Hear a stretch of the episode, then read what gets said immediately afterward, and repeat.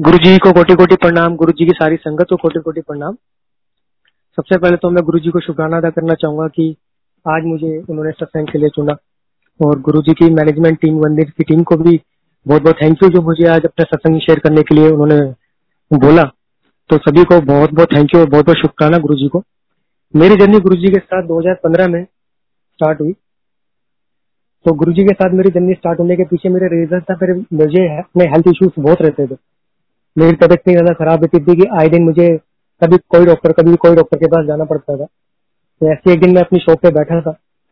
तो वहाँ पे ही मुझे किसी एक अननोन अंकल ने आके बोला कि आपकी तबीयत इतनी ज़्यादा खराब रहती है। आपको एक ऐसे भाटी माइन के पास एक मंदिर है गुरु जी का बड़ा मंदिर है, वहाँ पे आपको जाना चाहिए। तो तब तो मेरे को इतना थोड़ा उनकी बातों में कुछ ऐसा लगा नहीं। मैंने उनकी बात सुनी, अनसुनी कर दी। फिर उसी दिन, एक दिन, उसी के दिन मुझे एक अपने फ्रेंड का भी कॉल आया जिसने मुझे गुरु जी के बारे में बताया कि भाई ऐसे ऐसे एक बड़ा मंदिर है, वहाँ पे गुरु जी बैठते थे पहले, अब उन्होंने समाधि ले लिया आप तुझे वहाँ अनुज जाना चाहिए। तो ऐसे मुझे एक ही दिन में दो जगह, दो तीन जगह से मुझे गुरु जी का ऐसे बुलावा आया तो मैंने अपनी फैमिली में ये वाली बात करी कि ऐसे ऐसे मम्मी गुरु जी के पास जाना है, ऐसे ऐसे कई जनों ने मुझे एक ही दिन में तीन चार जनों ने बोल दिया है, और मुझे वहाँ जाना है। तो मैं अपनी फैमिली के साथ थर्ड ऑफ़ जनवरी को 2015 में मंडे के दिन गया। वहाँ पे जब हम गुरु जी के दर्शन करे तो हमें बहुत अच्छा लगा। गुरु जी के अंदर दर्शन करने के बाद शिवलिंग के दर्शन हुए, गुरु जी गद्दी के आगे माथा टेकने को मिला, फिर वहाँ पे लंगर प्रसाद मिला। लंगर प्रसाद करके हम सब अपने अपने घर आ गए। ऐसे फिर धीरे धीरे गुरु जी के मंदिर आना जाना स्टार्ट हुआ। मंदिर आने जाना बहुत अच्छा लगने लगा। फिर गुरु जी ने धीरे धीरे मुझे सेवा बख्शी। ओपन सेवा में, ओपन सेवा से जोड़ा। ओपन सेवा से करते करते गुरु जी ने बड़े मंदिर में अंदर की सेवा मुझे दी, जिसके लिए मैं सही दिल से बहुत बहुत शुक्राना करता हूँ गुरु जी को कि मुझे फ्लैग समझा। ऐसे एक दिन बड़े मंदिर में हुए। मॉर्निंग के दिन सेवा करते करते एक अननोन अंकल मेरे पास आए और उन्होंने मुझे कहा कि आप मुझे छोटे किचन के पास मिले। उस वक्त मुझे इतना पता नहीं था कि बड़ी किचन, छोटी किचन कौन सी होती है। फिर मैंने अपने साथ सेवादार थे जो उनसे पूछा कि भैया छोटी किचन कहाँ है तो उन्होंने कहा उस तरफ़ है आगे। तो वहाँ पे जब मैं गया तो वहाँ पे अंकल ने कहा, अनुज अंकल, आप यहाँ खड़े हो। अभी आपको गुरु जी को भोग लगाना है। तो उस वक्त तो मेरे को कुछ समझ नहीं आया कि गुरु जी को भोग लगता था, क्या होता था। मुझे उतना मंदिर के बारे में ज़्यादा पता नहीं था। तो वहाँ पे एक सरदार जी अंकल होते वो भी वो भी मेरे साथ खड़े थे तो उन्होंने मुझे समझाया कि ऐसे गुरु जी को जहाँ पे जो भी यहाँ बनता है, उससे पहले गुरु जी को भोग लगता है। तो फिर वो भोग मुझे और उन सरदार जी अंकल को भोग लगाने को मिला। जो भोग हमने गुरु जी को लगाया, वो भोग हमें फिर वापस प्रसाद के रूप में खाने को भी मिला। तो वो सब जब बातें मैं बाद में सोचता था तो मुझे बड़ा अच्छा लगता था कि मेरी ऐसी औकात नहीं थी जो गुरु जी ने मेरे हाथों से अपने आपको भोग लगवाया। और मुझे वो प्रसाद, जो गुरु जी को भोग लगा हुआ है, वो प्रसाद खाने को मिला। तो ये सब बातें वो धीरे धीरे समझ में आने लगी कि गुरु जी की महिमा अपरम्पार है। उसके बारे में बता पाना बहुत ही मुश्किल है, जितना बोलो उतना काम है। ऐसे धीरे धीरे गुरु जी के बड़े मंदिर से हम जुड़ते गए, आते गए, जाते गए। बहुत अच्छा लगने लगा। फिर ऐसे एक दिन मैं गुरु जी के दरबार में अंदर बैठा था तो जहाँ मेन गुरु जी की गद्दी लगी हुई है, वहाँ पे मंडे के दिन बैठा था तो वहाँ पे हाथ बंद करके जब मैं बैठा था तो एक अंकल ने मेरे सर पे आके हाथ मारा। और मेरे को कहा, अंकल, हाथ आगे करो। हाथ आगे करा तो गुरु जी का स्वरूप उन्होंने मुझे दिया, जो लेमिनेटेड स्वरूप होते, छोटे। तो उस वक्त मंदिर में स्वरूप मिलता किसी को शायद नहीं मिलता था, अंदर ले जाना भी मना था। तो ये सब मुझे पता ही नहीं था तो मुझे अंकल ने वहाँ पे स्वरूप दिया और कहा से रख लो, ये तो आपकी ब्लैसिंग है। तो वो स्वरूप लेकर जब मैं बाहर निकला, मैंने दो तीन अंकल से बात करी। उन्होंने कहा, ये तो आपके लिए बहुत अच्छी बात है, बहुत बढ़िया ब्लैसिंग है। क्योंकि हर किसी को मंदिर के अंदर दरबार में बैठ कर तो खासतौर पर किसी को भी वहाँ पे स्वरूप नहीं दिया जाता। अगर आपको गुरु जी ने चुना है तो किसी मकसद के लिए चुना होगा तो आप ये स्वरूप बड़ा संभाल के रखें। तो स्वरूप को लेकर मैं अपने घर आ गया। ऐसे अपने अपने घर पे मैंने सबको बताया, मम्मी, ऐसे मुझे स्वरूप वगैरह मिला है गुरु जी के दरबार से मुझे ब्लैसिंग मिली है। तो मम्मी कहने लगा, ये तो बहुत अच्छी बात है। फिर ऐसे हम धीरे धीरे गुरु जी के दरबार पर आना जाना चालू होता गया। बहुत अच्छा लगने लगा। फिर ऐसे मुझे 2014 में मेरे को एक पेंट्रियाज में बीमारी डिटेक्ट हुई, जो M L serum level pancreas में लैपस सीरम लेवल होता है, वो बढ़ जाता है। तो पेंट्रियाज की दिक्कत होने के बाद मेरे को बहुत ज़्यादा दिक्कत होने लगी, बहुत ज़्यादा जलन देने लगी, तबियत खराब होने लगी, मेरा हेल्थ इशू और ज़्यादा बढ़ने लगे। फिर पेनक्रियाज को जैसी दिक्कत होती है, उसको शुगर की बीमारी होना ही होना ही हंड्रेड परसेंट है। तो मैं बस गुरु जी से ये पे करता था कि गुरु जी मुझे शुगर की बीमारी ना हो, क्योंकि मेरे को वैसी बड़ी दिक्कत है, अगर शुगर की बीमारी भी हो गई तो पता नहीं मेरे शरीर का क्या होगा। फिर ऐसे तीन चार महीने बाद मैंने ऐसे रैंडमली चेक करवाया तो मुझे शुगर निकली। तो मैं गुरु जी से बड़ी अरदास की थी कि मालिक, ये बीमारी किसी तरह दूर करो क्योंकि पेनक्रियाज में वैसे मुझे कोई कोई भी चीज़ डाइजेस्ट नहीं होती है। ये शुगर की बीमारी तो मेरे शरीर को खराब कर देगी। गुरु जी के मंदिर जाते रहे, लंगर प्रसाद करते रहे, जब भी वहाँ मीठा खाने को मिलता तो डर डर के मीठा भी खाते रहे।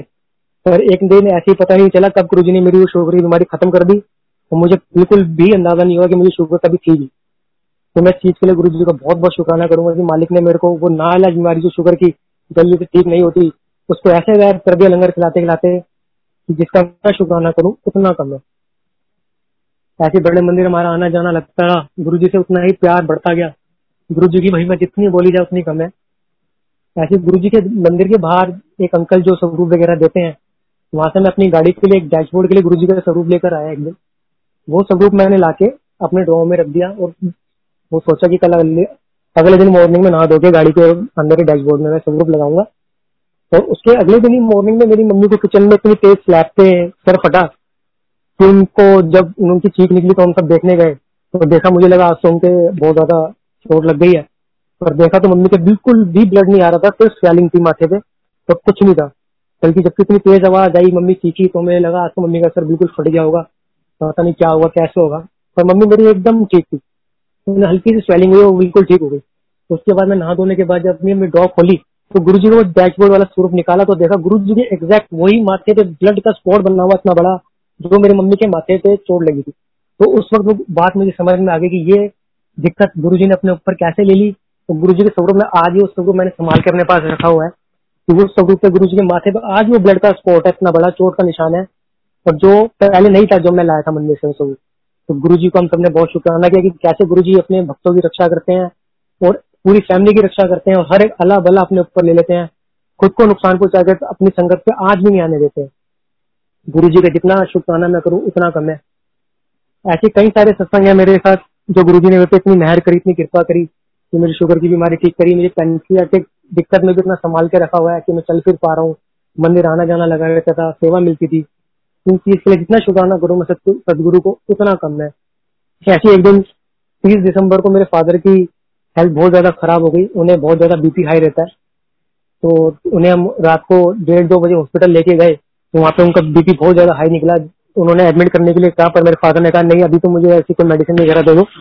मैं एडमिट नहीं होना चाहता अभी। क्योंकि अभी नया साल है, मैं नए साल में अभी एडमिट नहीं होना चाहता। फिर हम पापा को वहाँ पे मेडिकल ट्रीटमेंट लेके घर वापस लिया है फिर इकतीस दिसंबर को गुरु जी के यहाँ बड़ा फ़ंक्शन जो होता है, वहाँ पे मुझे जाना था। मैं फ़ंक्शन में था, जैसे मैं लंगर प्रसाद कर रहा था, वैसे ही घर से फ़ोन आया कि पापा की तबियत बहुत ज़्यादा खराब हो गई है उन्हें हॉस्पिटल लेके जाना है और तू फटाफट घर आ जाए तो उस वक्त तो मुझे कुछ समझ नहीं आया, मैंने वहाँ पे बैठे बैठे गुरु जी से अरदास करी मालिक, आपको सब संभालना है, आपने ही देखना है। मैं आज आपके दरबार पे आया हूँ, आप ही मेरी लाज रखो, मेरे पापा के अंग संग साथ रहना, उन्हें कुछ होना नहीं चाहिए। मैं लंगर प्रसाद करके जब डेढ़ दो घंटे बाद घर पहुँचा तो पता चला पापा आईसीयू में है। तो मैं वहाँ पे जाके पापा से मिला। तो पहले तो मुझे अंदर जाने नहीं दिया, फिर बड़ी रिक्वेस्ट करके जब पापा से मिला तो पापा को कॉन्शियस नहीं थे, काफ़ी वो लेटे हुए थे फिर मैं बाहर आ गया वहाँ से। मैंने मम्मी से बोला कि पापा को अचानक ऐसे क्या हो तो मम्मी ने बोला, वही बीपी की दिक्कत होगी, उनका बीपी फिर से हाई हो गया। और अब उनकी कंडीशन काफ़ी हद तक ठीक थी। तो मैं समझ गया कि गुरु ने मेरे पापा को ब्लेस किया है। उनकी कंडीशन उन्होंने संभाली, वरना उनका बीपी इतना ज़्यादा हाई हो गया था कि ब्रेन एवरेज भी हो सकता था। डॉक्टर से जो मेरी बाद में बात हुई तो डॉक्टर ने यही समझाया कि उनको टाइम पे आप यहाँ पे आ गए हैं, वो अपने आप आ गए थे। क्योंकि उस वक्त में घर पे था नहीं, उन्हें को लेकर जाने वाला नहीं था तो खुद ही ड्राइव करके यहाँ पास में गोयल हॉस्पिटल में एडमिट हो गए थे।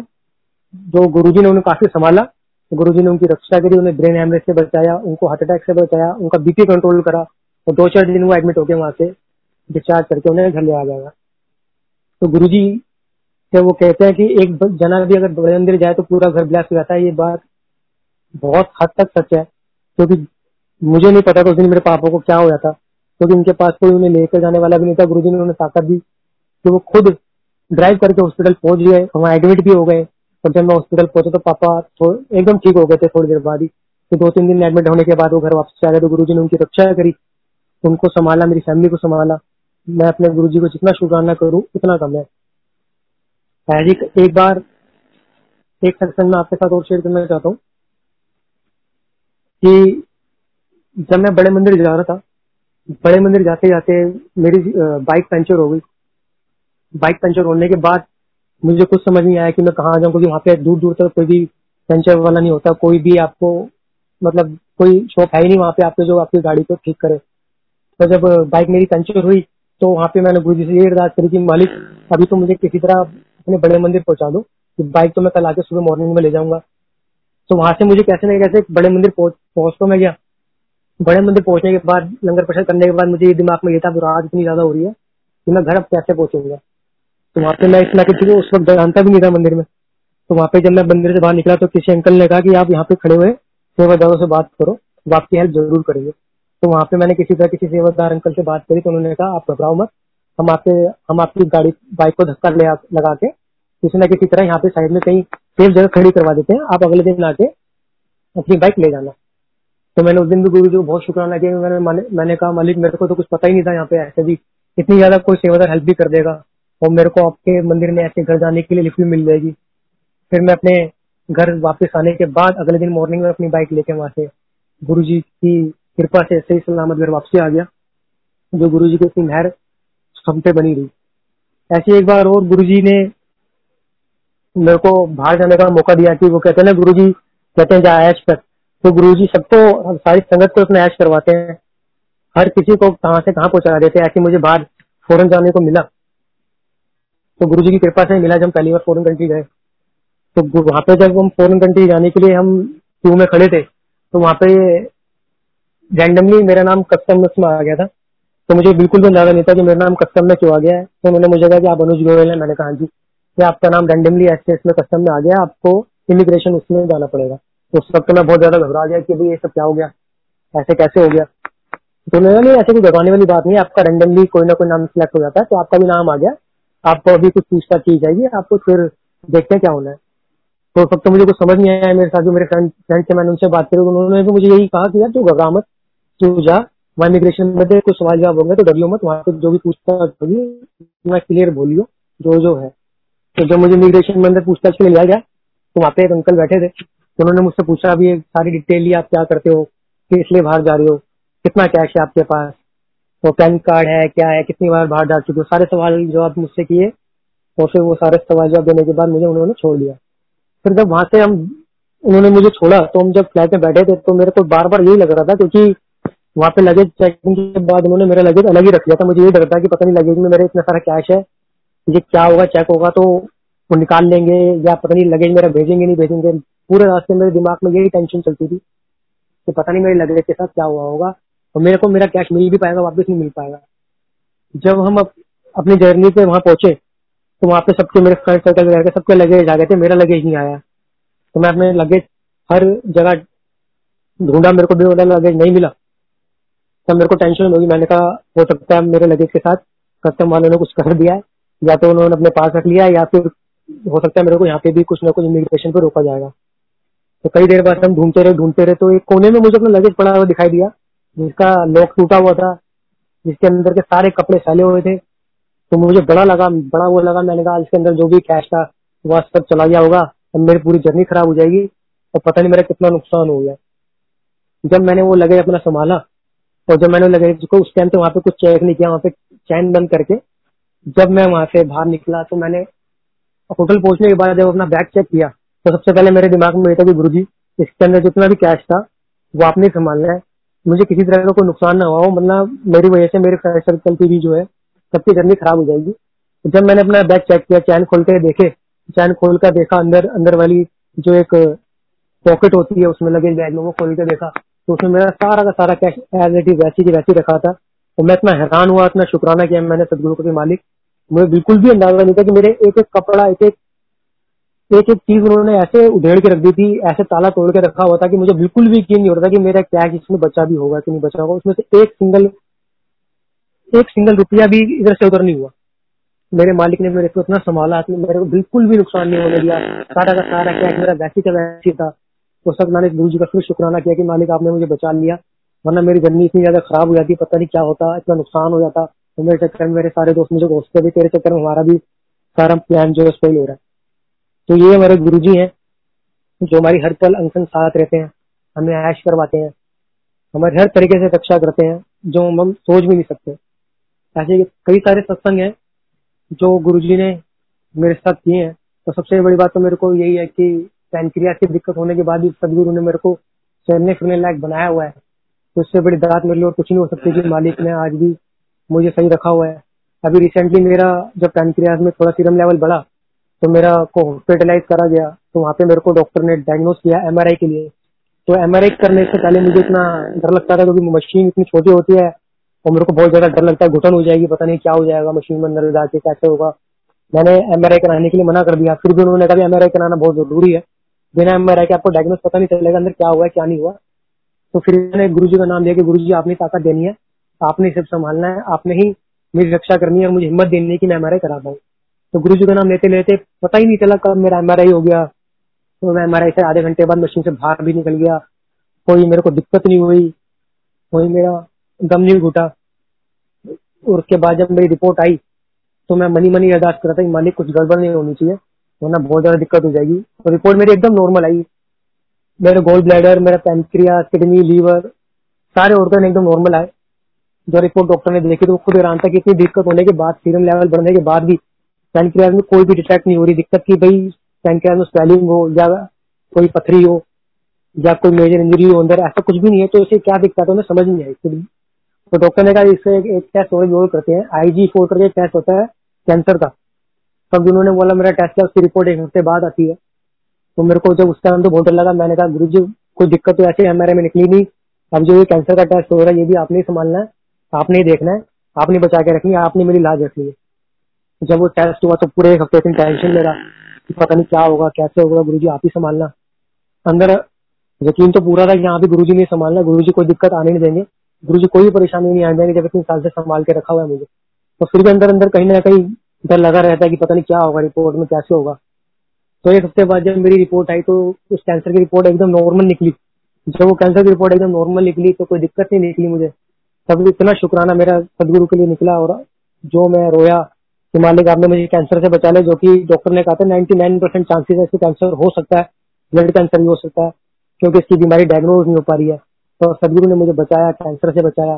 पैनक्रियास एक ऐसा नाजुक ऑर्गन है, जो हर किसी को जल्दी से पता नहीं होता कि पैनक्रियाज इतना छोटा ऑर्गन होने के बाद इतनी बड़ी दिक्कत दे सकता है। सदगुरु ने मुझे जैसे कैंसर से बचाया, मेरे पैनक्रियाज ऑर्गन को, सभी ऑर्गन को संभाल के रखा।